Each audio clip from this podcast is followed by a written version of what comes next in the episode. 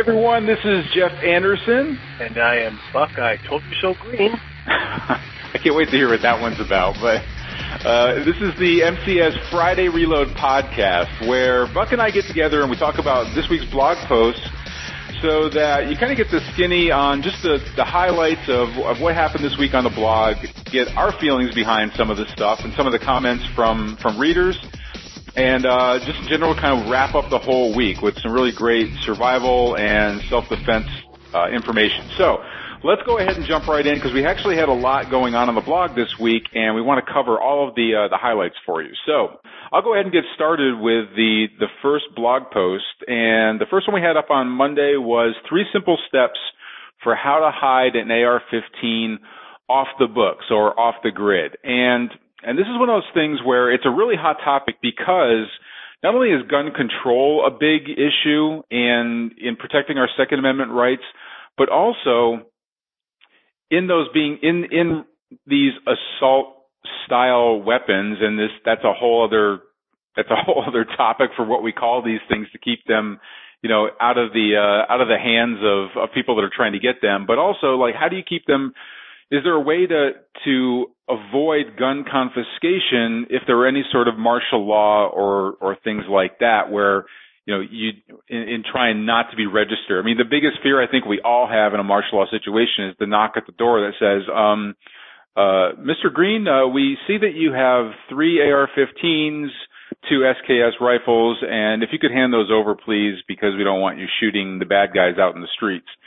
So these are three steps for avoiding that type of a of a situation with at least one of your weapons. And quite uh, quickly, those steps are, number one, don't make your first stop down to the gun shop. I mean, that is typically where most people go. If you're going to look for a firearm, go ahead and, uh, you know, you're going to go down to Cabela's or Bass Pro or wherever and try and pick up a weapon. The only problem is that those That type of a purchase does require you to fill out all the background check information, all the registration. So that one is on the books straight up as soon as it comes over the counter. So uh, that's probably going to that's going to be your your least your worst option. Uh, number two is to look local and private, and there's a maybe on that because you might be able to buy or barter for an A R fifteen from somebody within your state in a private sale, and You might, I mean, in some, in some states you can do this, some states you can't, and that's always going to be jockeying back and forth, but you might possibly be able to find somebody, maybe at like an estate sale or something like that where, in fact, I remember when, when my father died, my stepmother had sold all of his guns, and they were all hunting rifles, um, except for one that she gave me, so nice of her, but it was, uh, she sold all of them just like it was at a garage sale. So basically like, okay, do you have a, oh, thank you. You have one hundred dollars? Okay, here's your rifle. That one's straight up off the books. There are those type of sales out there. And if you're able to find that and be able to just take something home, oh, there you go. You've, you have a, a rifle. So that's really a hit or miss. And it's, it's not always the, um, it's not always going to be out there. It's, it's going to be kind of hard to find. The third step is to actually build your own A R fifteen. Now, this is something I've been talking about for quite a while in emails. And, um, I don't think this, I think this might be the first time we ever really put it on the blog, but it is possible to build your own A R fifteen, uh, with, with very little technical expertise because some of the stuff you can get done at a machine shop. And I, I have to tell you, I've been, I've been meaning to do this for a while. And I think I'm finally at the point where I might actually check this out because a friend of mine just got done doing it. So I know the person who built all the instructions and put it, put together an instruction manual and all these how-to videos about how anyone can do this. And then a friend of mine actually just did this. He just completed this, and he told me it was a lot easier than what most people might think. So um, that kind of piqued my curiosity, and I'm I'm really interested in that. And there is a link on the blog if you want to go over and get those instructions and, and watch the videos. You can do that. So, but that is going to truly be an off-the-books A R fifteen that you'd be able to have that, it, that would not be registered. So, um, so that was the first blog post that we hit this week. Um, Mister I Told You So Green, what was the uh, the next thing that we had up? By the way, what what is there something specific, or is that are you holding on to a secret there with uh what? Well, what? I should think it's obvious if you've bothered to see the interview for America. Uh, it's uh, this this brilliant plan by Sony to get us all to see a relatively mediocre film by involving everyone's favorite uh, communist dictator, Kim Jong-un. Uh, I'm, I'm actually surprised that didn't immediately spring to mind, Jeff. Uh, you spend so much time talking about your devotion to uh, glorious leader. North Korea is best Korea. That uh, you know, it, it probably just uh, slipped your mind for a minute there. I was just being protective of my uh, of my my love interests. There you go. There you go. No, yeah. I just I thought it was hilarious that this whole this whole flap with with North Korea developed over the holidays and. Uh, A movie that probably would have gone completely unnoticed because it isn't that good, uh, ended up becoming, you know, something that you could see for the sake of patriotism and mother pie and applehood. Um, you know, just get out there and see that Seth Rogen movie for America, people. Do it so, for America. Yeah, I haven't. Uh, I know, haven't funny, seen the movie. It's. It, it, I watched Did you see it? Because, you know. All of a sudden, they made it available everywhere. Like, you can't open your email and not accidentally watch the, the interview anymore. And uh, I watched it. It was it was all right. It wasn't that good. Uh, but I watched it mostly because North Korea didn't want me to. And, damn it, I was going to strike a blow in the holidays for patriotism. And I'm like, well, this is an awful lot like just watching a mediocre film that I bought for six bucks on Google Play. But, uh, hmm. uh, you know, you were, you were mentioning the, the uh, build your own A R fifteen. The liberals have a new word for those. Those are ghost guns. That's right. These hills are full of them.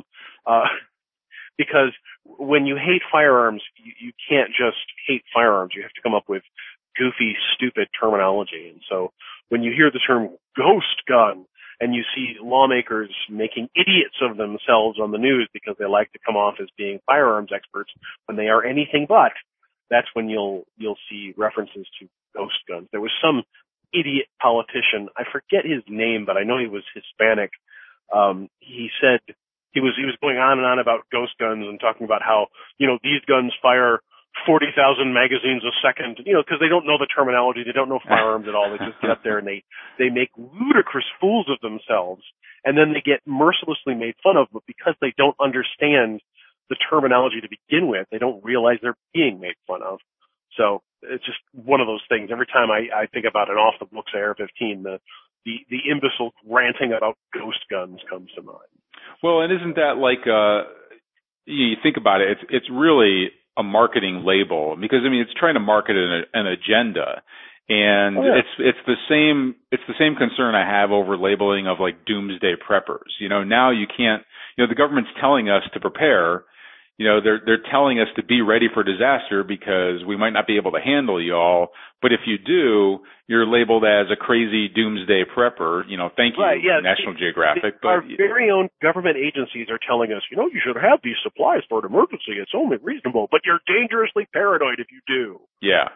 So if your neighbor has one of those ghost guns, I mean, we had we had the story a while back about the uh, the person who was stupid enough to talk with people about how he had, you know, Jimmy the the um, the bullet button on his A R fifteen, and his yeah. neighbors said, you know, turned him into the police, and then the gun store owner where he where he got the original one had to turn over all the records for the sales that he had. So it's, you know, there's there is this division that's happening, and you know, so if you have a ghost gun, don't brag about your ghost gun because yes, your neighbors heard about the ghost gun that that shoots forty thousand magazines per second.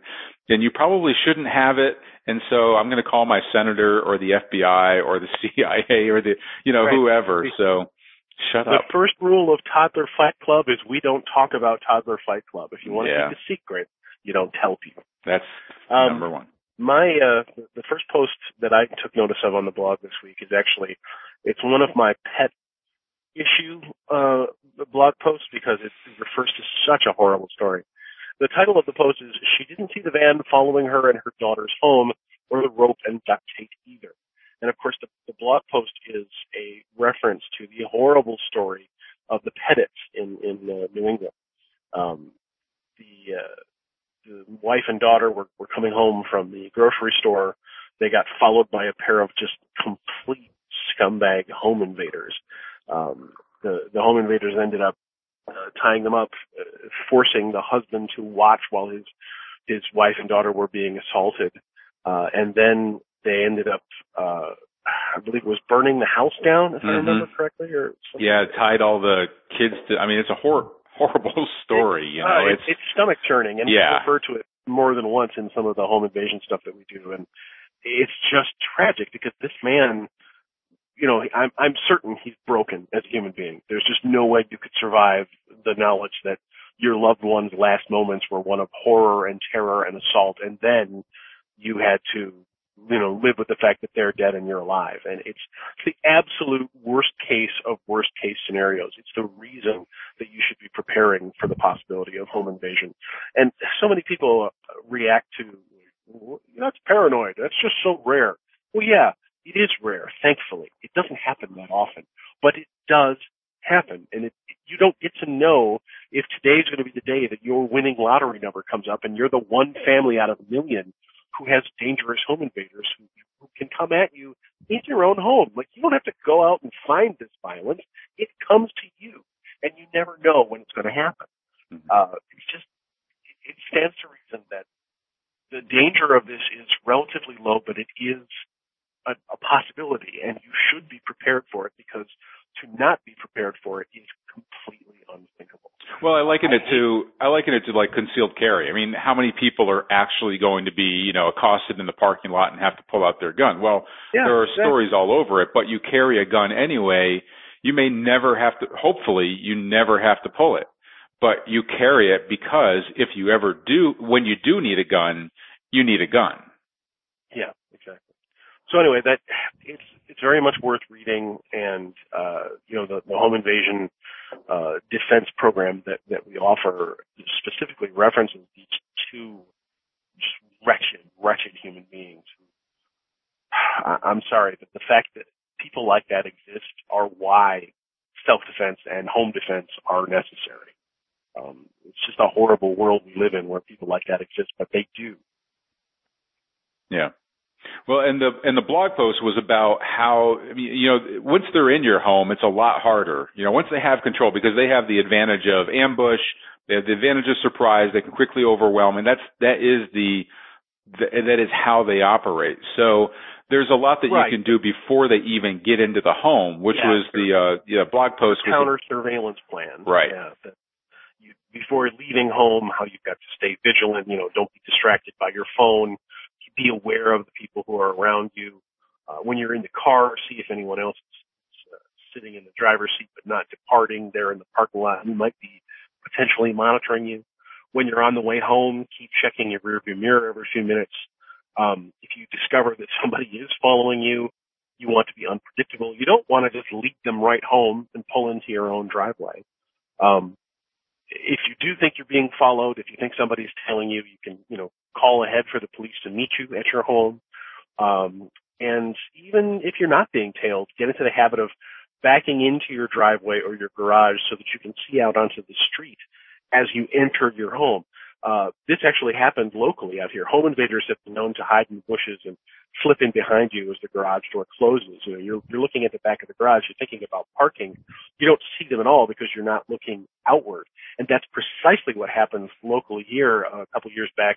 Some home invaders entered through the garage as a family was coming home. They terrorized that family for an entire day. They, they locked them in the trunk of the car.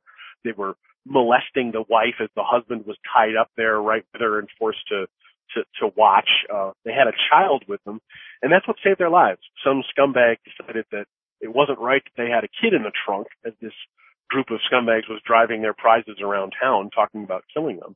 So said scumbag called the, the cops and was like, it ain't right, they got a kid in the car, and the police showed up and rescued them. But, you know, that family will never be the same again, and all they were doing was coming home. They just came home and got got uh, taken in their own driveway, in their own garage. Yeah, I, uh, I I've made that a habit for a few years now to back into my garage. One of the reasons why also is that if you ever need to hightail it out of your home because you know, you're able to get away from, from home invaders, something, and you can get in the car.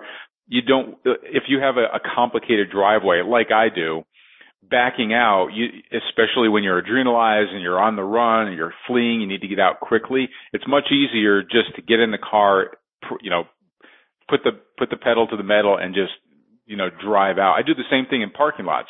Parking lots are a danger area. Yet we are always, you know, try, when every time we back out of a parking spot, you, you always have to be very cautious. You have to have a lot of, you have to be very, um, you know, it, it, if your mind has to be in the moment, you have a lot of different things happening, a lot of different, you might run over somebody, hit another car or something like that. And as opposed to just pulling out, it's much easier to back into a parking space, um, than it is to back out of a parking space. So, uh, I make it a habit that whenever I am out in public or when I back into my own family's, my own, my own home garage, I always back in so that I can pull out easily. So some good points on that, on that blog post. Uh, the podcast for this week was one where, uh, Buck, you had interviewed me. It was actually one of the first, one of the first podcasts that we did. We just hadn't released it yet. And so this was on bug out survival food, and the survival food is, is always a hot topic for us. We talk about it with shelter in place. We talk about it with bugging out. We, we, we talk a lot about it. We talk about, uh, improvising along the way. Uh, so there are, there's a little bit of everything in there, but this one is specifically for bugging out, not for hoarding food at home. So there's some great tips on there on what foods you can, what specific foods you can, you can pack away in your bug out bag. But then also, if you were to run out of food, what can you do to get food along the way? And there's some, some myths that are out there in, especially like a wilderness survival type training and things like that about, about how you can live off the land and, and things like that. And so I, as everyone knows, I always take a more practical approach to it based upon my own experience, either from the military or for survival training. And so there might be some things in there that are a little bit controversial, especially to people who are um, wilderness survival enthusiasts. I got to go against the grain a little bit there. So definitely, um, I'm surprised we didn't get some, um, some negative comments on there, but I think people are pretty well attuned to what my position is on this stuff anyway. So anyway, it's, uh, go check that out. This week's podcast, uh, it's my turn to rant and rave. And okay, what was next?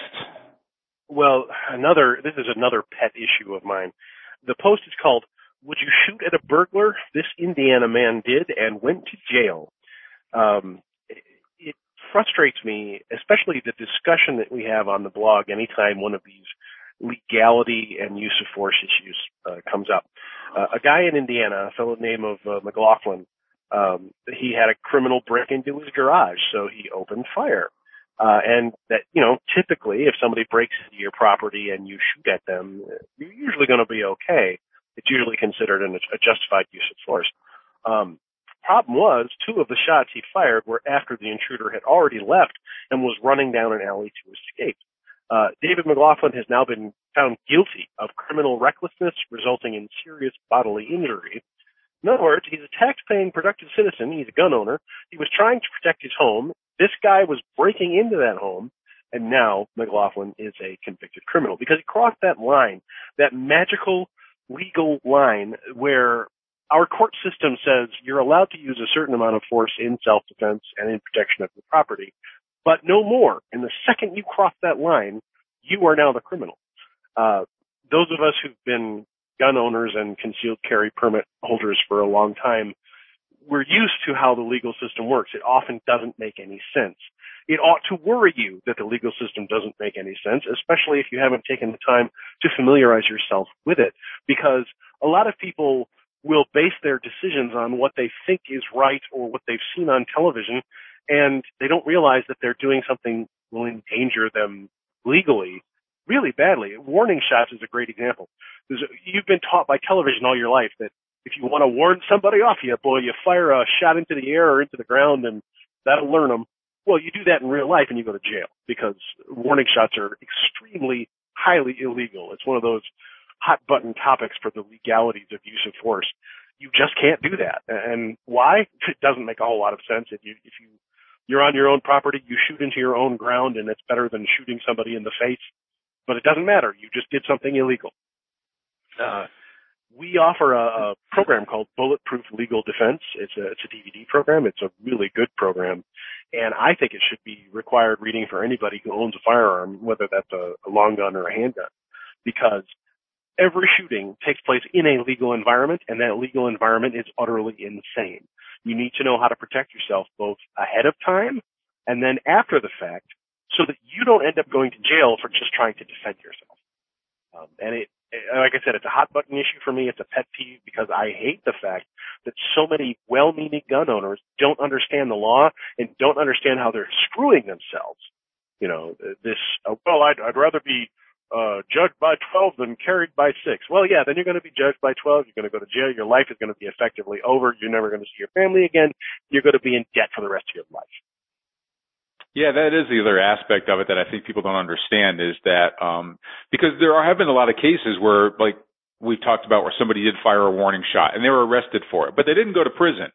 You know, it's like a, a jury was was thankfully smart enough that, you know, it's like, okay, they they did the best they could. They didn't understand or whatever. He's a good guy. We're not going to send him to jail. But there is the legal expense that goes with all of this, and these things get drawn out forever. I can, I know just from being in like other types of legal cases and things like that, that, you know, things just drag on forever. And through all of that, not knowing whether or not you're going to be found guilty of something, there's a stress that's put on families. So you have family stress, you have financial stress. There's so much goes in with it, even if you made the right decision and nothing is going to happen to you legally. So all the more reason to know when you can even pull a trigger. But we had a lot of comments on this. Obviously, every time we talk about legal issues, we always get a lot of great comments on the blog. Uh, but it's also really scary because a lot of those comments are comments that would put you potentially in prison if you really mean what you say. And I never know how much is bravado and how much is just, you know, really what people believe. Because when I took my concealed carry Um, license, I had to keep actually correcting the instructors about when you can use a firearm, because they, it just, it blew my mind. I can't believe how unprepared I, I would have been coming out of my class, um, for dealing with a firearm. And I, and I know that all the people that are in there that were a lot, especially a lot were beginners, were totally unprepared. It scares the hell out of me. And that's only yeah. one class. I'm sure that's pretty, you know, pretty uh, relevant all across the, the, the country. So you, know, you really you have absolutely have to educate yourself. You oh have to take God. the time to learn on your own. Yeah, you're you're not going to get that into uh, in, in the class itself, which is why we, we did the D V D. The D V D is at bulletproof defense D V D dot com, um, and I, and the people that have uh, watched that D V D. Everybody has said this should be required for anybody that has a firearm, because that's what's going to keep you out. We talk a lot about tactics, but this is the other element of it, that of a gunfight. It is a fight, and you have to know what you're doing, what you're saying. And a lot of those comments that are on the blog um, for this post, um, you'd end up going to jail. You would absolutely end up going to jail, especially in, in you know, these days when we have police shootings of unarmed criminals and, and things like that. It's it's making it. It is putting everybody with a gun in the crosshairs of, did you make the right decision? So you just have to, you really need to just get the damn D V D. We, we make it like it's, it's basically almost free essentially. Um, but yeah, it's you, super cheap. Yeah. That's why we did it, because we're not looking to make a bundle off of this. All we want to do is just get this in the hands of everybody that we want to protect. So anyway, go grab it. All right, and uh, what's the last post, Jeff? The last one is entitled, More Red Flags the U S Government is Preparing for a Collapse, You Decide. And so this is one more news story that's popped up recently about how the U S government uh, – the, the bottom line is we always say, if the government is preparing for a collapse, shouldn't you? And this is help, to help get – number one, to wake people up that something is, you know, we are waiting for the event or something to happen. It's not like we even know what it is, but we know that the government is preparing for something big to happen. We see that in so many different ways, from militarization of police all across the, the country to the establishment of FEMA protocols and, and camps that can be whipped up very quickly, um, to their request for emergency rations to be able, like for, um, for companies that, that have emergency rations to be able to supply them very quickly, for, it, there's just so many signs that are out there that, uh, that the government believes that something, that there's going to be an event happening. And so this is one more thing that, you know, is one potential thing. The Treasury Department has now requested, uh, for bids for survival kits for every one of its employees. It's got about thirty-four hundred employees. Now this is the, this is a financial institution. This is the overseer for the Treasury, for banks and, th- and things like that. So, you know, they're, they are looking for stuff for their employees they can give out in their, in their bags, essentially, their survival kits that include food rations and water purification tablets, solar blankets, A M F M radios, uh, basically for a disaster. And so again, if I don't, you know, why the Treasury Department has to provide that for its employees, well, you know, they are preparing their employees. And it's just another thing that if they're preparing, why wouldn't you be preparing? So again, to me, I see these things all the time about these flags that pop up where the government is kind of silently or trying to be silent about, oh, you know, don't worry. We're, you know, we're just, it's just, um, it's just a little gift bag for Christmas or whatever. Uh, they're all signs to me, and, and they, they just keep, these things keep leaking out, and it just, it's amazing to me that more people don't take it seriously enough that they start doing something themselves. So, and we put in here, like, I, I, I don't, I believe that people that are listening to this podcast and that read our blog posts, those aren't the same people who are going to be caught unprepared. But for me, what I see the government preparing for is that they know, they know that ninety-nine percent of our country are sit on your ass, you know, watching, you know, Honey Boo Boo, eating, uh, box dinners and fried chicken. And, you know, they know that those are the people that are going to be, that are going to be dependent upon the government no matter what. And so, dinners? What's that? What, what, what, what is a boxed dinner? You know, like, uh, you know, like T V dinners and, uh, something you can just throw in the microwave that's got like three thousand calories to it, you know. You, I know you know. this, is, this is almost as, this is like the the C B nicknames we're talking about, peanut butter and jelly and stuff. It just it just struck me as funny. It bothers me. I mean, I, I was I was a fitness consultant and a and a you know a fitness coach and and trainer before, and so I'm very um in tune to uh people that. that say that they're survivalists or that they are tactical. Like I, I mean, even police officers, it kills me that there are so many police officers who are just out of shape and don't take their health seriously. And we talk about survival, like people preparing for, okay, you know, you got me on a rant now. Okay. So, so people that say that, you know, think that, um, I, I can go any angle with this. So for self-defense, they're the people with a gun that, that don't think they have to take hand-to-hand combat or be in shape to be able to fight with their fists because they have a gun. There are those survivalists out there who feel like because I have an A R fifteen and I've got a basement full of canned goods that I'm all set to survive, and don't take their health, um, which is right here and right now. Like, let's hope zombies never, you know, walk the earth and start chewing off our faces.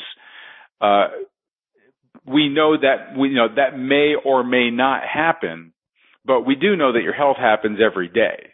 And so for me, health is survival. You know, we've um, we actually this week or last week put out um, another article, or we did a, a special promotion for our my Battle Ready Body program, which is my military fitness program, which is is life changing. I mean, I've changed many, I've changed thousands of lives with that program over the years. And and for our message for the non-fitness minded people to the survivalists is that, look, your health is part of your survival. And especially, I mean, only people who think that they can bug out, they've got a bug out bag, but they're not going to be able to, to walk it five miles because they're, you know, they just, they're not in shape to be able to do it. So um, anyway, what was the blog post? Because I totally just went off on, some, on box dinners. But it was, you know, the, the, my, I guess the point of that was that the government knows that people are not going to prepare. No matter how much you try to jam it down their throats, they're not going to prepare. They're going to be there with their hands out because we have a dependent society. we have a government-dependent and enabled society. And when you train them to be that way, that's how they're going to be. And during the worst of times, that's not good for anybody. The government is, has shown that even on a small scale, they cannot effectively uh, sustain the, the populace. They can't do it. If they try and they try and they try, and it takes the citizens to be able to do that. And so they're not going to be able to do it. So there's going to be be a, um, a civil breakdown. Martial law, we, there are, there are, I mean, that's what we're practicing for. All, we're seeing the signs of it in small scale and things like Ferguson and things like that. But this is how they're preparing to deal with disaster, because they know most people are not going to be prepared. The vast majority of people. So there is going to be a breakdown in law and order. There are, there is going to be a lack of resources. That is why we prepare. So anyway, there, see, you got two rants. Two rants for the price of one. Told you so. Well, I think I think it's time for what do you know, or what have you learned this week? Do you have a what do you know? I do, actually, and that is, I guess this is just my pet peeve hit parade this week. I was reading an article about uh, typically, you know, a snowmobiler who got lost in the woods, thought he was going to die, started writing letters to his family because he thought he was dying. And finally, they picked him up. He was uh, hypothermic. He was dehydrated. This happened in Montana. Um, but it was something he said that just drove me crazy and, and elevated this from yet another guy who thought he was going to die who magically survived. He says, when you're an extreme snowmobiler and you get lost, you're usually dead, Barry Sadler told K E C I T V. You're going places where people won't go, where people shouldn't go. He said part of his extreme mindset was to ride without survival gear or water.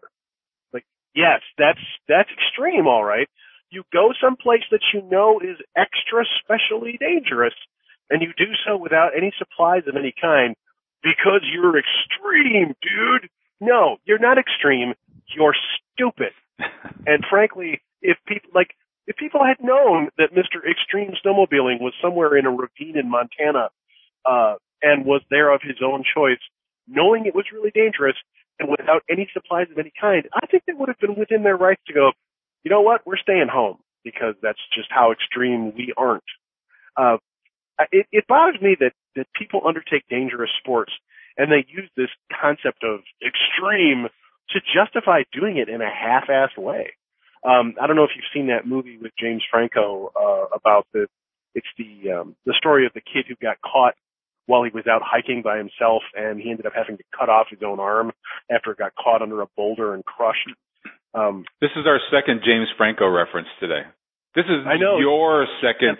This is your second reference to James yes, Franco. You cannot escape James Franco. You, you obviously have a love interest in James Franco. Apparently, apparently, uh, and he is a handsome man. But in the movie, uh, they make a point of, you know, he, he kind of took off on his little, his hike in kind of a half-assed way. And so as a result, when he ended up getting stuck and help wasn't coming, um, his only choice was gnaw off your own arm or die. Well, this snowmobiler, he should have been a lot more prepared, and instead he wasn't. And, excuse me, he, um, you know, he's saying, well, I, I didn't prepare because I'm extreme. That's just how I approach this. No, you didn't prepare because you're doing this in a half-assed way, and you don't care who might potentially get hurt trying to save you later. Um, so that's, I just think that if you're going to engage in outdoor sports that are potentially dangerous, you owe it to yourself to have a fair regard for the survival uh, uh, contingencies that are necessary. My father at one time was an avid hunter. He never went out into the woods without a survival kit on the theory that he might get stuck out there. And that was a lesson that I took to heart as a kid, seeing that as an example. Um, so, you know, the it was extreme and that's why I didn't prepare. It's not an excuse. Yeah, agreed.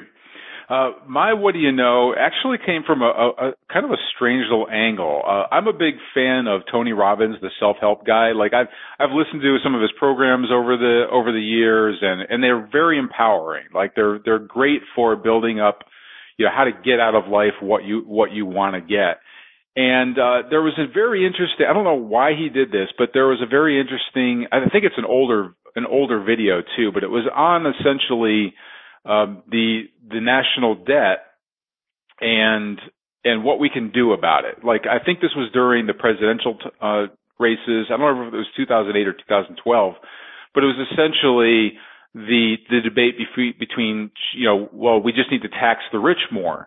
And Uh, it was, it's a relatively long, you can probably Google it. It's probably Tony Robbins discusses, you know, um, national debt or something like that.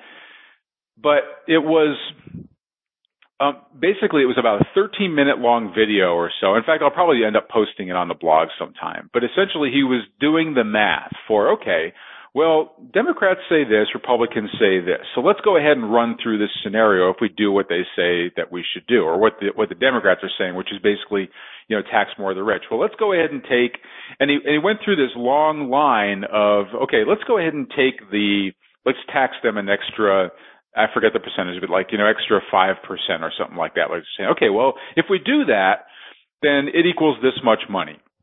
And he starts off with what our national debt actually is. So it's this much money, and it's and it's growing by this much each day. And so here is our um, here's basically our and and this is our budget deficit. So we need to make up that deficit to to take away the debt. And so he starts going through. Okay, well, let's go ahead and take X percent of the the five hundred richest people in the world, and and let's go let's go further than that. Let's just take their entire salary. Let's take every last penny that they make, and let's go ahead and do that. And then let's go ahead and take every last, you know, N B A player, N H L player, N F L player. Let's take every single bit of their salary. And it just keeps piling on. Like, okay, let's go ahead and take all of these person's money, all this person, until he basically gets down to, let's just take everybody's money, essentially, and put that in there. And he's like, it still doesn't come up with the money that we need to be able to get rid of our debt and erase our, our budget deficit. And I was waiting for like the solution at the end of the video. I was waiting for him, for him to say, okay, obviously none of these plans, even mathematically, even come close, not even close in the same universe to be able to do what they say we need, we should be doing. And I was waiting for the, here's what we really need to do from Tony Robbins. And it was essentially, he ended it with, so what do you think we should do? Go ahead and leave a comment, which to me meant there is nothing we can do. And a lot of my, you know, it, it, if you don't hear it on the news, you don't hear like, okay, there is no solution to this program, to this problem with the collapse of the dollar. Uh, there are signs over in China and in Europe of um obviously the loss of confidence in the U S dollar. We are a we run a debt-based system within our country. Hell, most families operate on a debt-based system. But we that that is how we are that's how we're structured. And unfortunately, that gap just keeps growing and growing and growing. And you can't do that forever. Like, it's mathematically impossible. And And what I always, what always confounds me is that, it doesn't confound me because it's a, it's a very easy um, sleight of hand to be able to show, you know, if you broke this down to somebody's kitchen table, like if you were, you're, you and your family were operating off of credit cards because you want this lifestyle where you have the, the big T V, the, the, um, the, the, the giant house that's mortgaged to the hilt. You've got the fancy sports car that you can't afford, but you're, but you're spending, you know, you don't make enough money to pay for all those things. So you just keep using credit card after credit card. Eventually the banks are going to say, whoa, whoa, whoa, I think that's enough. Um, it's time for you to actually start paying this back. You can't do that forever. You can't live off of credit cards forever. Yet that's what we do. We just keep getting another credit card for our country. Eventually that has to run out. Mathematically, it has to run out. And so um, I just thought it was really interesting that Tony Robbins went through this and essentially pointed out, take all the money from all the rich people, every last cent of it, you still don't even come close to fixing this problem. Well, that's a cheerful thought. on, that, on that nice little note, have a great weekend, everybody. But, you know, it is something that, um, you know, my wife and I argue over this stuff all the time. And so it was a nice little video to send. Actually, it didn't turn out very well, but it was a nice little video to send to see, see, this is why this, what's being projected out there over, you know, all we need to do is, is just tax a little bit on the rich. All we're asking for is a little bit back from there. Now, look, I'm all for being fair, and I am, I am very like anti-rich from the standpoint of like, not, not that people shouldn't be able to make money, just that they have so much power and control over national um, policy and laws and, and deregulation where it actually harms people.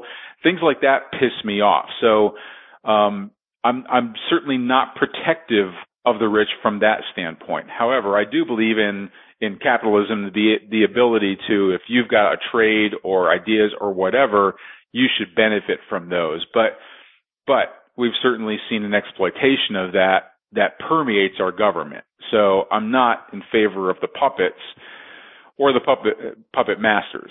So anyway, that's a whole other rant. Anyway, so on that note, Um, okay, so we we covered a lot this week, actually, for uh, for the blog. We've got a lot more coming up, so be sure to go ahead and subscribe to us on iTunes and let your friends know about uh, what we've got going on out there. Send them over to our blog. Uh, take one of the emails, forward it on to people that you think will will really like to hear our message, and get them over to the blog, get them commenting. Spread the word, because as you can see, there's a lot that we need to be spreading. Uh, again, the government's preparing. Are you and those that you care about doing the same? And, and sharing our information is one of the ways that you can do that. Be sure to comment on our blog also. We love to hear from you and, um, and from your own experience. I mean, some of the best tips that we get are from people that leave their tips on the blog. So be sure to do that. Go ahead and give us a five-star rating in iTunes on our podcast if you enjoy what you're, what you're listening to. And, um, and we look forward to hearing from you more in the future. So until the next Friday Reload podcast, this is Jeff Anderson. And this is Buck Green. Saying train hard. Stay safe. Prepare now. Thanks, everyone.